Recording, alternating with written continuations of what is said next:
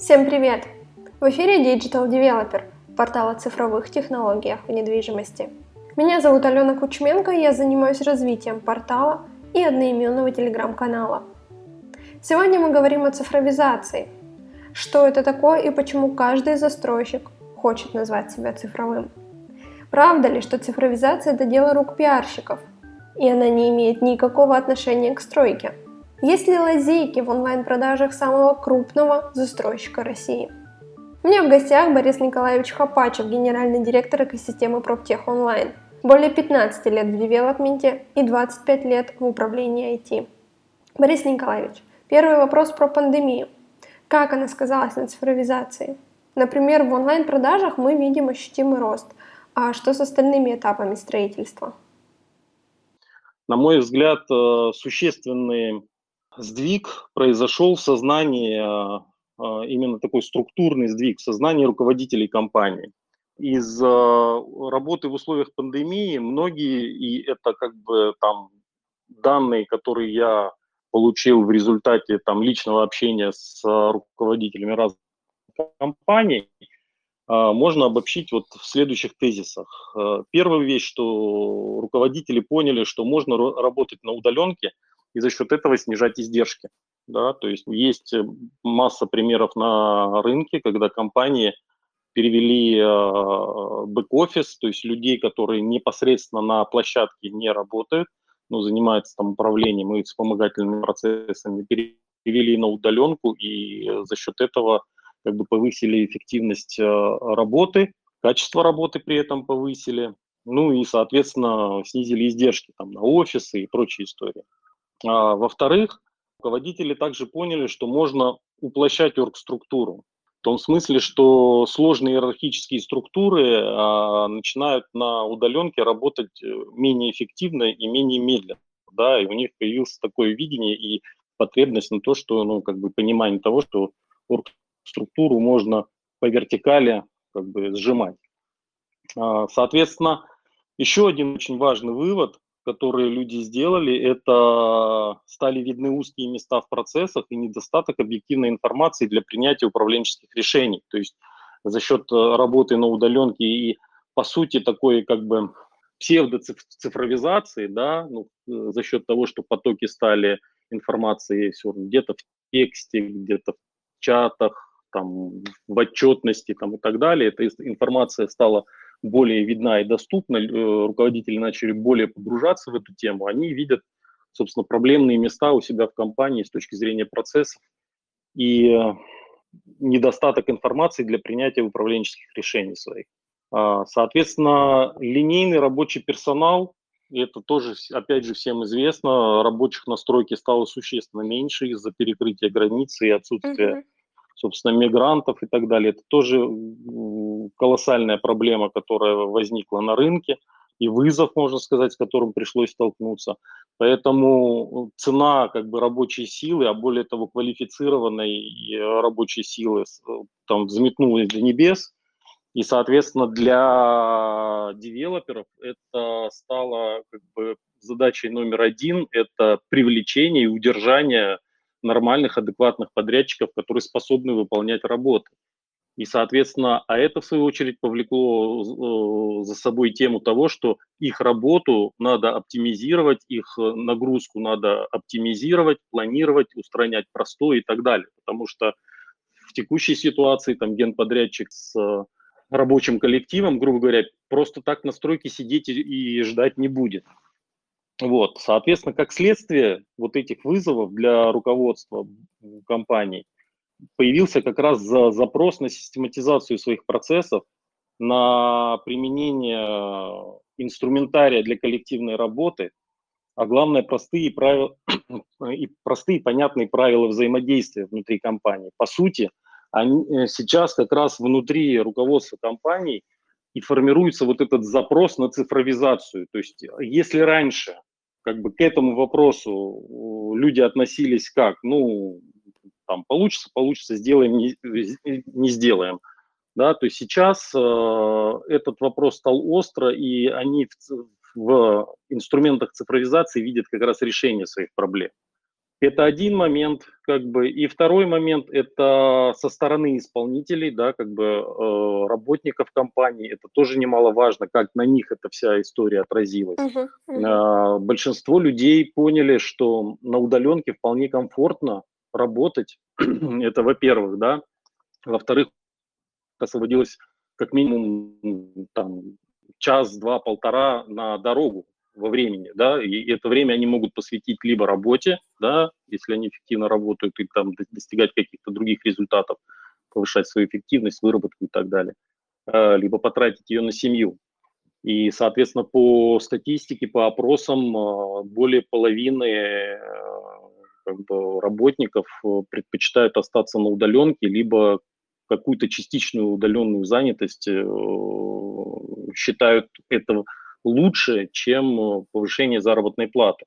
Соответственно, с точки зрения внутренней работы у исполнителей получа... появляется тоже запрос, а где, как получить достоверную исходную информацию для своей работы. Да, если раньше, там, находясь в офисе, люди могли там по телефону где-то покоммуницировать, в курилке поговорили, вот эти потоки информации, они как бы не оцифрованные, они как бы ходили в компании, люди были как бы все в курсе. То есть сейчас в связи с изоляцией человека, да, у него вот этого пласта информации нет, и все начали ощущать такой информационный голод. Соответственно, необходимость э, поставки вот этой актуальной информации для сотрудника, она тоже приобрела достаточно важную роль. Соответственно, еще один важный момент – это координация с коллегами, да, то есть быть в курсе, что происходит там на проектах, что меняется, какие изменения и как они затрагивают человека и так далее. Ну и, соответственно, как э, результат всей этой истории – это запрос на повышение собственной эффективности. Да? То есть тут как бы, если среди нас есть HR, они эту историю как бы прекрасно поймут. Пандемия дала возможность как бы компаниям включить дополнительную как бы мотивацию, которая компании ничего не стоит. Да? Люди сами хотят а, быть эффективными в работе, Почему? Потому что они успевают сделать работу быстрее, и освободить свое время, опять же, на там, семью, жизнь и так далее. Поэтому uh-huh. вот как результат э, в компаниях на сегодняшний день мы отмечаем как раз вот такой именно внутренний запрос. То есть это не веяние с, как бы с рынка или там, что это модно и так далее, а это именно э, внутренние потребности цифровизации в инструментах. Вот вы сейчас перечислили достаточно много плюсов, действительно движение а, понятно. А есть ли для застройщика какие-то риски в том, чтобы оцифровывать процессы, чтобы быть цифровым? Есть ли какие-то подводные камни, негативные последствия? На мой взгляд, э, риск э, цифровизации, грубо говоря, в компании, как и любой трансформации, он один. Да? Это сама, суть сама трансформация корпоративной культуры компании.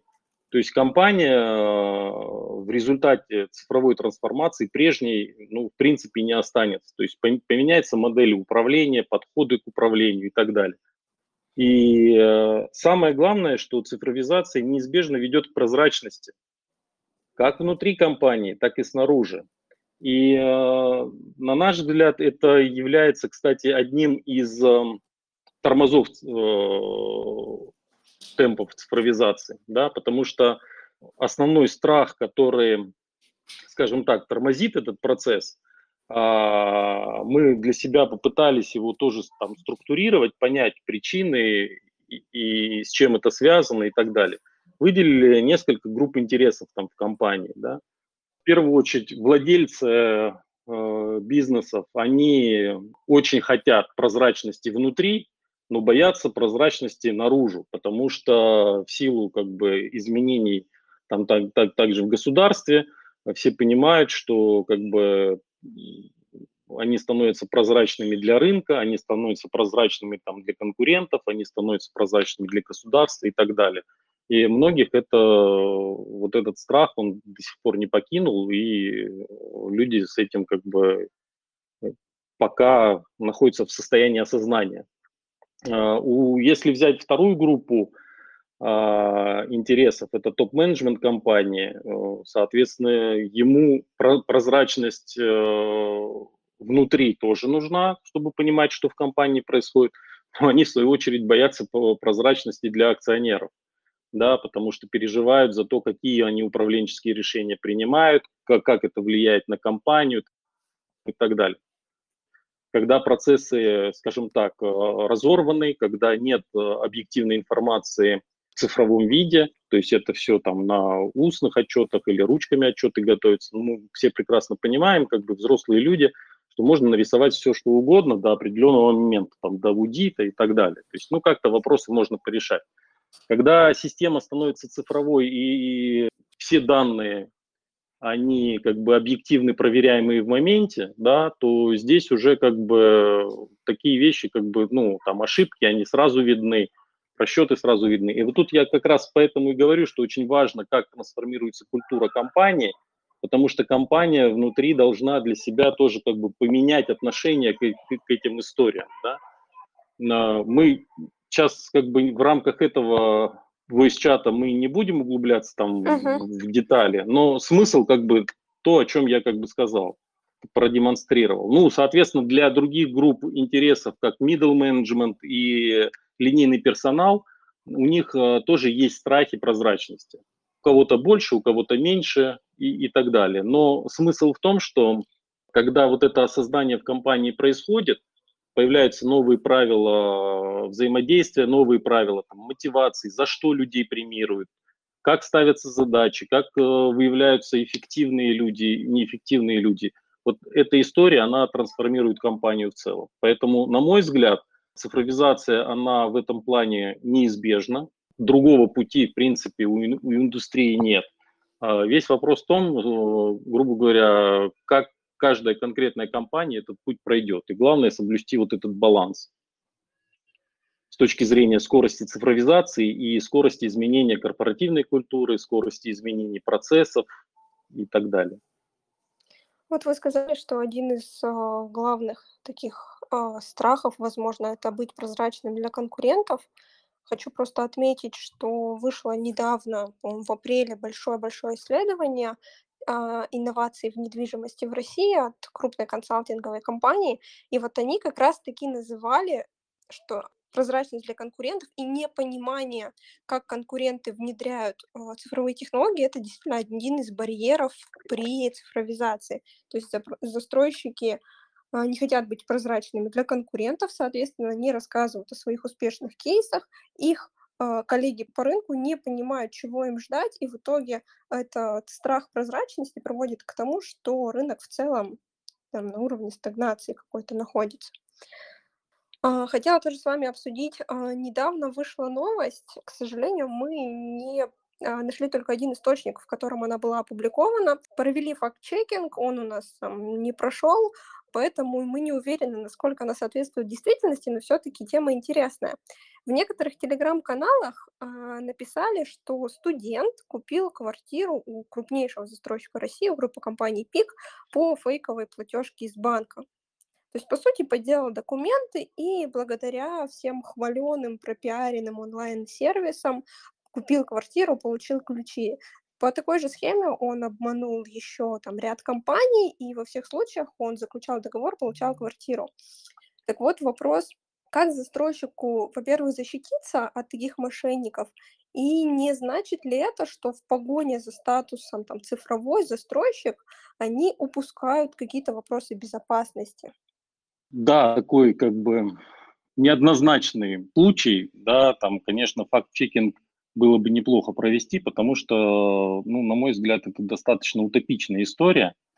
Ну, со своей стороны, что хочу сказать. Мошенники и преступники существуют столько, сколько существует человечество, да. И остановить из-за них э, прогресс, э, собственно, никто не будет, и, и нет такой цели и задачи.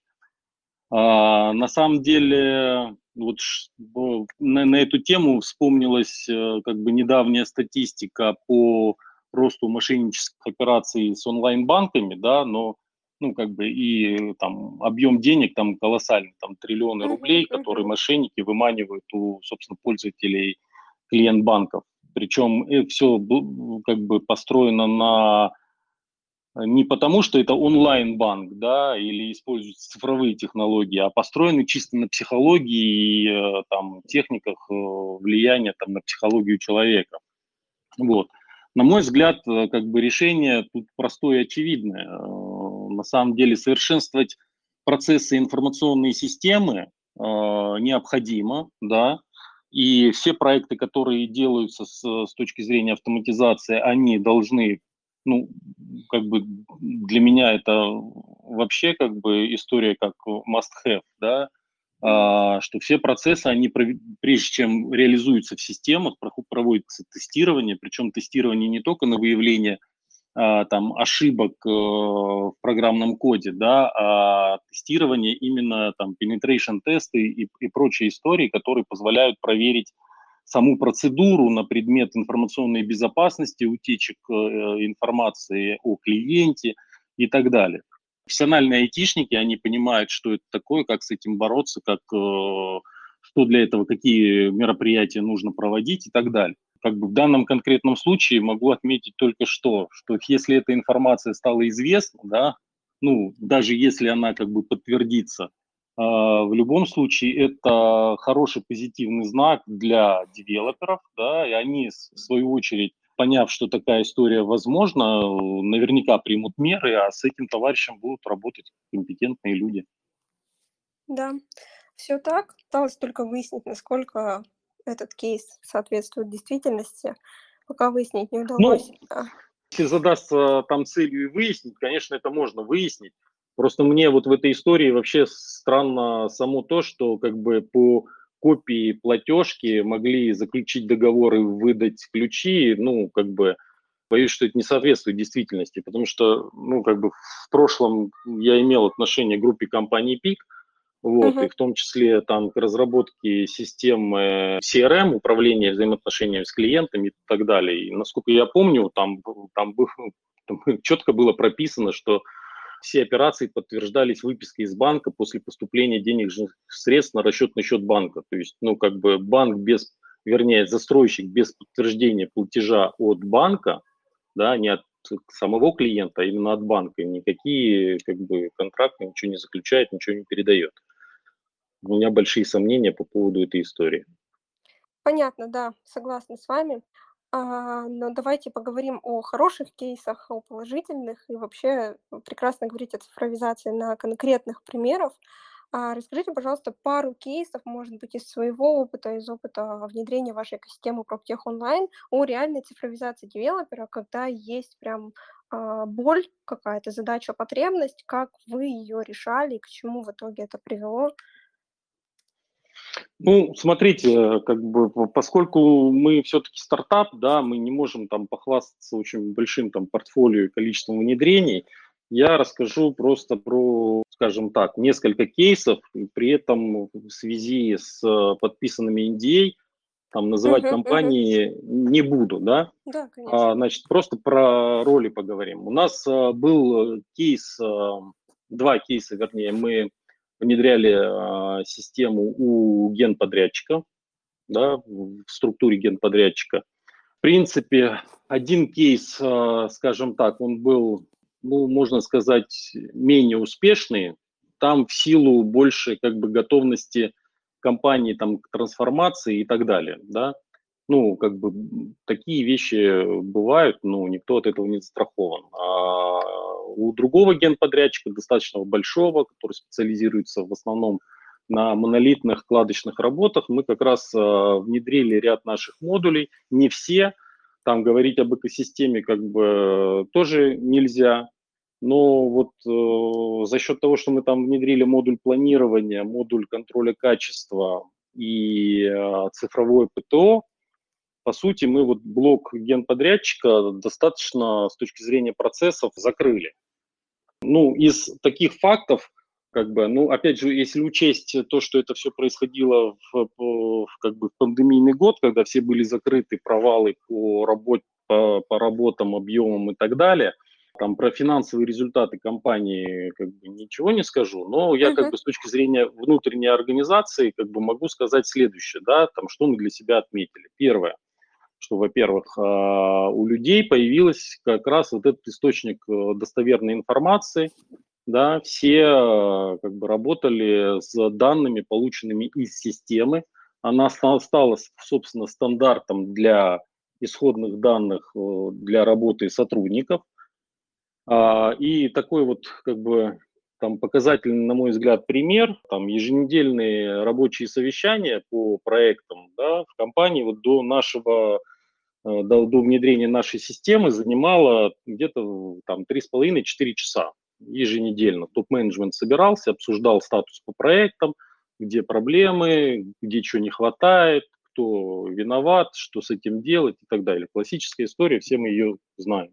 После внедрения нашей системы планирования, настройки сбора фактов с объекта, классификации проблем там и так далее, и так далее, вот комплексы мероприятий, который занял у нас порядка трех с половиной месяцев, такие совещания топ-менеджмента сократились до 45 минут. Да, то есть в течение 45 минут обсуждались исключительно проблемные вопросы, а, были выявлены, соответственно, узкие места, выявлены причины их возникновения, да, и тут очень важный момент, да, с, э, с чем мы сталкиваемся очень часто, да, когда мы такую систему как бы как инструмент даем руководству, очень важно, чтобы руководство потом с выявленными проблемами работало, да, uh-huh. ну то есть работало над их устранением этих узких мест, да. Соответственно, если этого не происходит, то плюсы от э, цифровизации, они, ну, можно сказать, там нивелируются почти в ноль, да, то есть люди теряют доверие к системе и так далее. Поэтому это очень важно, это вовлечение всех участников как бы, процесса в единый стандарт работы и в первую очередь, чтобы руководство использовало систему и систему отчетности как бы в цифровом виде из э, системы для своей ежедневной работы. Вот, это один кейс, uh-huh. ну, вернее, там полтора. И еще один кейс по поводу вот цифрового девелопмента. Для нас это, скажем так, очень важный проект. Мы сейчас э, заключились с одним тоже ну, технологическим стартапом. Это компания, которая будет заниматься, собственно, девелопментом, а, причем индустриальным девелопментом, со своим производством, э, со, со вспомогательными производствами и так далее, то есть девелопер полного цикла. Перед нами с ними и стоит такая задача, чтобы изначально проектировать и сделать цифрового девелопера. И, соответственно, мы как бы вот все цифровые технологии подтягиваем именно на этапе становления компании и запускаем эту историю как бы с нуля. Сейчас о результатах, естественно, говорить рано, но я думаю, что по прошествии там определенного времени будут достаточно интересные кейсы, которые мы сможем уже опубликовать. Да, но мне кажется, это вообще самая здоровская история, когда уже на этапе создания компании, бизнеса ты думаешь о цифровизации, о внедрении каких-то цифровых технологий. А кого вы из современных застройщиков считаете самым цифровым? Может быть, почему? Ну, смотрите, к сожалению, вот, э, к сожалению, для примера, да, и, к счастью, возможно, для нашей компании и наших, э, скажем так, коллег по IT-рынку, полностью цифровым девелопером пока еще никого назвать нельзя, никто им не стал. И это, ну, как бы это неплохо и нехорошо, это, ну, просто факт, да. Из э, передовиков там, цифровизации я бы отметил группу компаний ПИК и ПИК Индустрию, в частности. Почему? Потому что коллеги очень давно уже к этому, этим вопросам озадачились, они 5-6 лет в этом направлении активно работают, у них очень хорошие результаты, причем подтвержденные и э, ростом производительности, ну, то есть и финансовым результатом и так далее. Да. В этом плане, конечно, пик э, на сегодняшний день флагман. А, что хотелось бы сказать? Компания «Самолет», на мой взгляд, это компания, которая а, очень активно развивает свою цифровую стратегию сервиса, и э, есть такое подозрение и надежда, что они достаточно быстро в этом плане группу компаний «Пик» догонят. Вот. Почему как бы, э, это вызывает радость? На самом деле, на мой взгляд, вот чем больше у нас будет э, сильных э, девелоперов, конкурирующих между собой, тем, в принципе, для рынка, для, там, и для клиента, для всех будет как бы лучше и позитивнее. А, из недалекого зарубежья хотелось бы отметить группу BI Group это казахский крупный девелопер, они тоже как бы в плане цифровизации очень серьезно настроены, у них очень много уже что сделано, что можно, грубо говоря, посмотреть и даже там перенимать опыт в, в определенных частях. И в этом плане у них достаточно амбициозные планы. И из новичков я бы отметил еще компанию Glorex Development – Угу. Это из сегмента, скажем так, э, среднего, средних девелоперов, но с очень амбициозные и так далее. Почему их можно называть как бы претендентами на э, статус там, цифрового девелопера? Потому что они э, открыли венчурный фонд, и сейчас очень активно привлекают стартапы для формирования вот как раз собственной там цифровой платформы, экосистемы и так далее. Единственный момент, э, ну, это чисто лично мое профессиональное мнение, я могу ошибаться, конечно, но коллеги больше сейчас сфокусированы именно на, цифровизации, скажем так, клиентского опыта, да, и развитии именно этой сферы. И в меньшей степени уделяют внимание внутренним процессам девелопмента. Если они как бы там, под, возможно, подкорректируют в какое-то в ближайшее время там стратегию, или просто мы не, не, не все знаем из того, что коллеги делают, но как бы их тоже я бы причислил как передовикам цифровизации. Uh-huh. А, ну, И... при этом, при этом, как бы не хотя обидеть остальных девелоперов, больших уважаемых, которые есть на рынке, с кем мы общаемся, а, я могу отметить э, то, что как бы сейчас все компании в эту сторону двигаются, просто разными темпами. Да? Сам факт того, что люди уже осознают э, необходимость и начинают в эту сторону двигаться, это уже большой позитивный плюс. А многие компании просто не публичны и не раскрывают своих э, как бы, достижений и так далее. Опять же, вот то, о чем вы говорили, это страх того, что конкуренты узнают, что мы там вот э, там, в области проектирования что-то сделали классное, прикольное и так далее. Вот, поэтому как бы моя оценка такая. Угу. А, про Glorex буквально недавно они анонсировали, что запускают личный кабинет покупателя. То есть это, да, опять же, какая-то клиентская история. Самолет писали, там громко у них новость была, что они потратят 8 миллиардов рублей на цифровизацию бизнеса. Это вот как раз к разговору о том, что они вполне могут догнать пик по уровню цифровизации своих процессов. Как вы считаете, что нужно сделать застройщику, а, чтобы встать на этот путь цифровизации, чтобы достичь там определенных результатов, может быть, какой, сколько, какой бюджет нужно на это тратить, может, это какой-то процент от оборота или еще что-то, что, каким путем нужно пойти?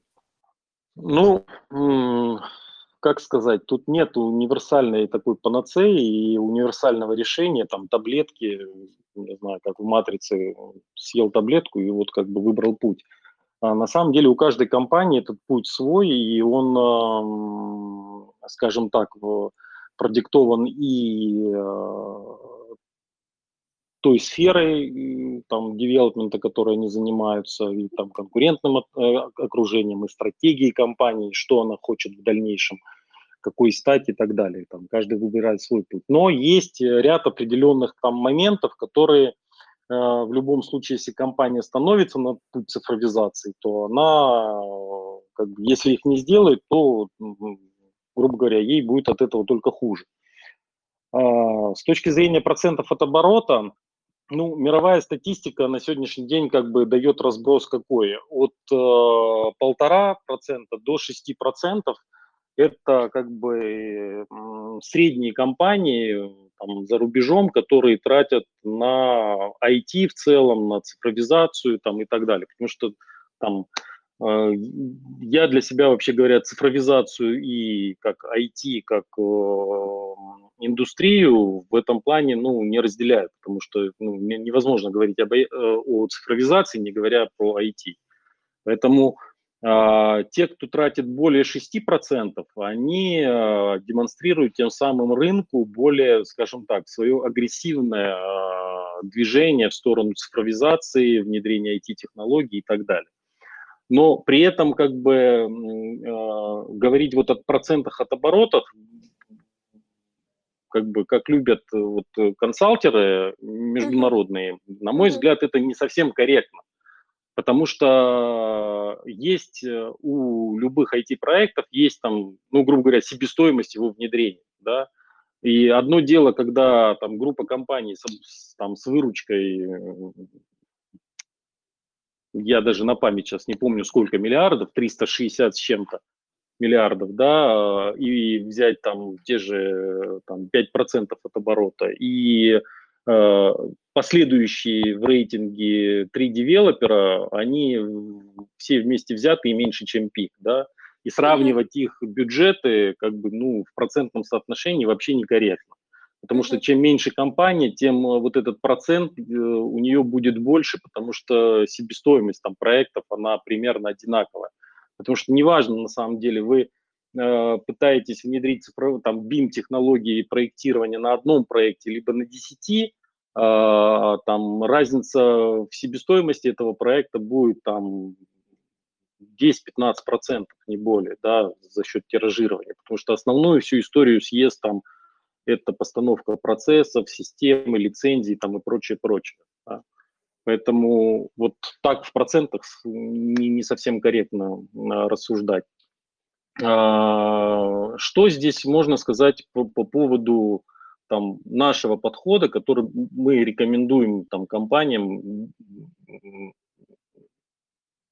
какие шаги предпринять. В первую очередь это э, разработать стратегию цифровизации и синхронизировать ее с стратегией бизнеса. С чем мы столкнулись на, ну, на опыте там, своего взаимодействия с, там, с девелоперами, мало у кого есть э, бизнес-стратегия и практически мало у кого есть IT-стратегия, ну вот прям прописанная, которая соответствует целям, задачам бизнеса.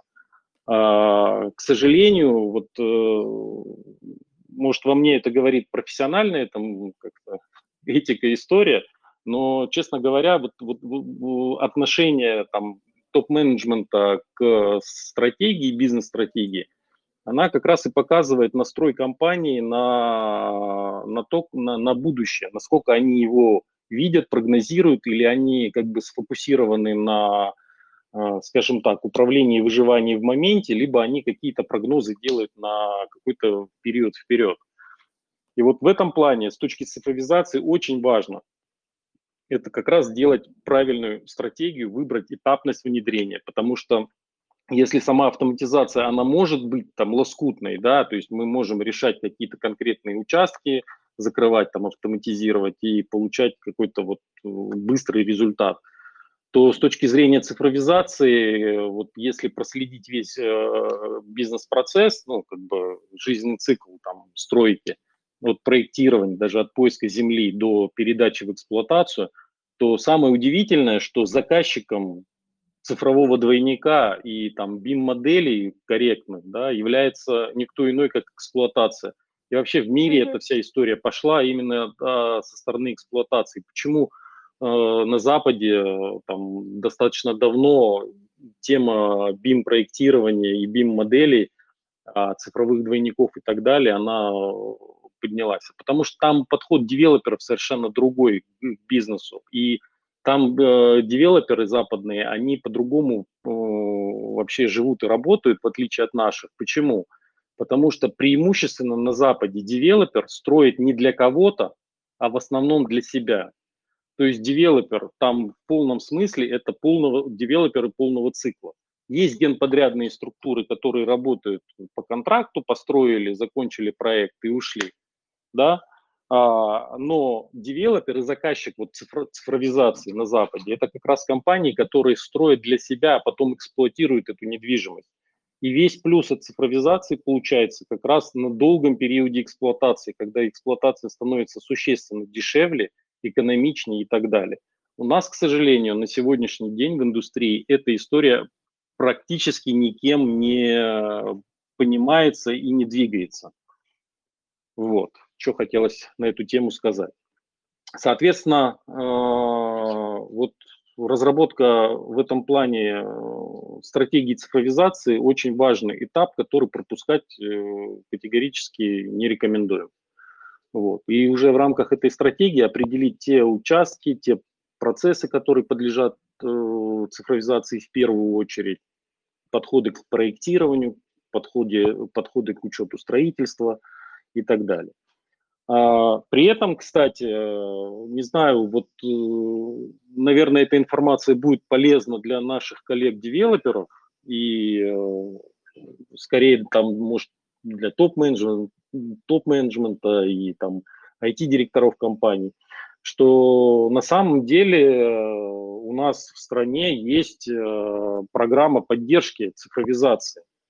А, на сегодняшний день у российских компаний есть возможность получить банковский кредит э, до 5 миллиардов рублей под 1, э, от 1 до 5 процентов годовых для финансирования проектов цифровизации именно. Да, это вот специальная проект, э, программа, которая субсидируется государством, там субсидируется до 99% от ключевой ставки. А, действует эта программа, по-моему, до 2024 года. А, в ней участвуют практически все топовые банки как бы страны, да, то есть если у вас как бы есть банк-партнер, где вы кредитуетесь, там эту историю можно с ними как бы обсудить, прокачать и получить ну, целевой как бы целевые займы на цифровую трансформацию. Вот. Почему мы об этом знаем? Потому что наша компания тоже участвует в этой программе как один из э, участников и реализаторов этой программы. Соответственно, там есть э, другие уважаемые э, представители IT-бизнеса, компании-интеграторы, которые uh-huh, также uh-huh. участвуют в этой программе. Поэтому, как бы, если у кого-то есть э, как бы опасения, что цифровизация это долго, дорого и у нас там на это денег нет, то на самом деле все есть. Важно как бы собраться, продумать и, и сделать. Это очень интересное упоминание, потому что я что-то даже не припомню, чтобы где-то читала широкое распространение этой программы. А, вот вы вначале сказали про стратегию, про то, что это первый шаг, нужно начать с нее. Сказали, что мало у кого она есть. Я вам скажу больше. А, согласно, опять же, вот последним, самым свежим исследованиям застройщиков, у 65% застройщиков нет стратегии цифровизации. Да, как бы это мы об этом знаем, поэтому об этом и говорим.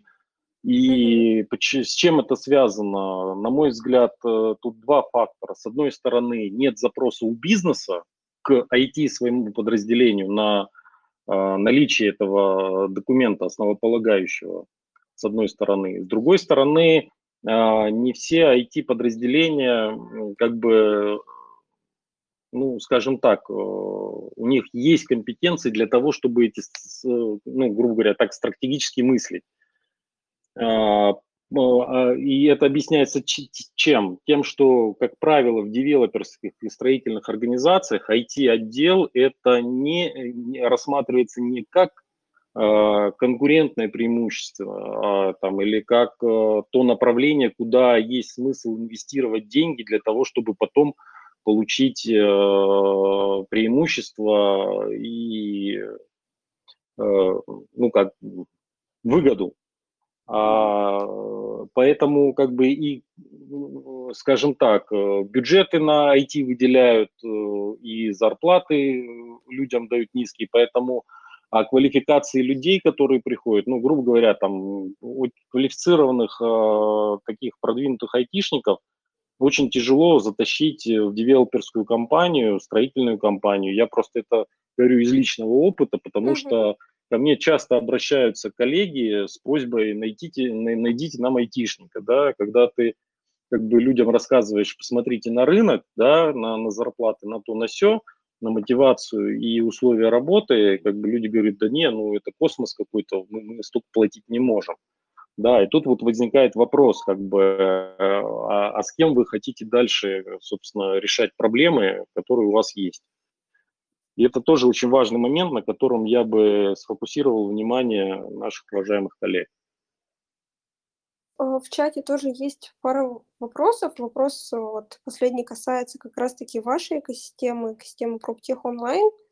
Давайте напоследок нашего разговора расскажите немножко про свои решения. Я видела, что у вас есть решения и для проектирования, и для стройки, и для эксплуатации, например, там, управления паркингом. А ваше решение – это полноценная экосистема или чего-то не хватает, нужно чем-то дополнять, если да, то какими ну, решениями? Да, я понял. Угу. Давайте так, если вернуться там э, к пониманию экосистемы, да, что есть экосистема, то это опять же сейчас модное затертое слово, которое тоже со своей стороны могу покаяться, мы в некоторой степени взяли чисто из маркетинговых соображений, uh-huh. но этому есть оправдание. Вообще говоря, в нашем понимании экосистема, она в принципе не может быть реализована в рамках одного девелопера и застройщика. Да? Почему? Потому что экосистема – это цифровая среда, которая объединяет всех участников какого-либо рынка или отрасли. То есть экосистема не может быть только у ПК, или экосистема не может быть только у Глорокса. Экосистема тогда становится экосистемой, когда туда включены и ПИК, и Глорокс, там, самолет и так далее. И та среда, через которую происходит взаимодействие там, девелоперов с государством, с банками, и, там, подрядчиками, генподрядчиками, проектировщиками. Вот, вот что такое экосистема, ну, в полноценном ее понимании. Мы для себя стратегически, как компания, э, видим развитие именно в эту историю. Да? Э, просто в силу, скажем так, э, причин там, развития стартапа и очередности этого там, этапа взросления и, и так далее. Мы сейчас фокусированы именно на, скажем так, инструментарии корпоративном, потому что, возвращаясь опять же к теме там, страхов компании и так далее, вот там 99% предложений э, нашим как бы клиентам, э, давайте как бы в нашу экосистему зайдем, они, нет, нет, все хорошо, мы хотим вашу систему, но только у себя, внутри. Ну, как бы, окей, не вопрос, да, поэтому у нас есть разные варианты, скажем так, инсталляции системы, вот, и стратегически мы видим для себя какую историю, что а, наша цель в первую очередь, да, это за, там, задать э, методологию и стандарты управления там, в отрасли, да, и через эту историю уже потом как бы объединить все компании в рамках экосистемы с соблюдением всех этих информационных информационной безопасности и нивелирования страхов компании, что их там внутренние корпоративные секреты куда-то там через облако нехорошим конкурентам попадут. А, я считаю, что эта история вполне реализуема. Единственный нюанс, что нужно время. Людям нужно время на осознание, на перебарывание этих страхов и так далее, понимание как бы собственной там эффективности от того, что проще как бы вступать там в коллаборации и э, работать совместно, чем пытаться все сделать самому в одиночку. Вот, собственно, на этом наша как бы идеология изначально и построена, потому что у нас э, в компании несколько команд авторов э, разработок, у нас авторские разработки, вот, которые, по сути, объединяются на а, основе как бы общих, общей модели данных, общих принципов интеграции и так далее. А так раз, э, работают разные команды абсолютно. А, соответственно, если коротко про нашу систему, я бы сказал следующее, что на сегодняшний день у нас есть ряд модулей, которые могут работать как автономно, так и э, как бы в рамках одной системы интегрироваться между собой бесшовно, прозрачно. На сегодняшний день нам удалось реализовать порядка 107 функций э, с точки зрения вот процесса управления девелопментом, еще порядка 157 нам предстоит, э, скажем так, обернуть в эти модули и синтегрировать с остальными модулями. Я подробно как бы на продукте не хотел бы останавливаться. Там у нас вся информация с точки зрения, какие какая функциональность, какие модули, зачем они нужны, какие, какую пользу для бизнеса приносят. Все есть э, в публичном доступе у нас на сайте. Можно там почитать, посмотреть. У нас есть группы в Фейсбуке, в Инстаграме, поэтому по любому каналу, если есть вопросы, можно нам напрямую лично обращаться, можно через Телеграм и так далее. Мы с удовольствием ответим на все вопросы. Да, мы уже в чате поделились ссылкой на ваш сайт. Я думаю, коллеги да. посмотрят. А, хочу отметить следующую вещь, что на самом деле мы экосистему, ну, собственную платформу как бы задумываем именно и задумывали как платформу, которая построена на микросервисной архитектуре, что, собственно, позволяет ее достаточно легко а, интегрировать в сложные корпоративные системы, ну, как бы, а сложные корпоративные системы у девелоперов это, по сути, результат их э, как бы долгой э, работы до сегодня, да, то есть, ну, ни, ни, для, ни, ни для кого не секрет, что в том или ином виде какие-то эти функции, они э, в разных компаниях реализованы по-разному, но в результате люди имеют, по сути, там зоопарк э, разных систем, разных производителей и так далее. И основные проблемы – которые у них возникают. Это, собственно, эксплуатация этих систем, да, то есть ну, нужна куча разных специалистов по разным платформам и так далее. И самое главное, что это скорость изменений. Для того, чтобы изменить какие, какие-либо процессы внутри компании, как правило, это затрагивает несколько систем, ну и, соответственно, как бы айтишники профессиональные понимают, что это не сразу несколько проектов с разными подрядчиками, их синхронизировать между собой там, и так далее. И это достаточно такая э, интересная задача. А, Борис Николаевич, спасибо вам большое за беседу. Спасибо, что откликнулись на наш такой экспериментальный формат. Было здорово, было очень ну, полезно. Вам тоже спасибо. Для нас это тоже своего рода эксперимент. Мы первый раз там выступаем в voice-чате, поэтому это такой тоже интересный опыт. Отлично. Я думаю, э, нашим коллегам тоже понравилось. Пишите, пожалуйста, обратную связь, задавайте вопросы. Я думаю, если вопросы появятся после, мы обязательно Борису все направим и ответ получим.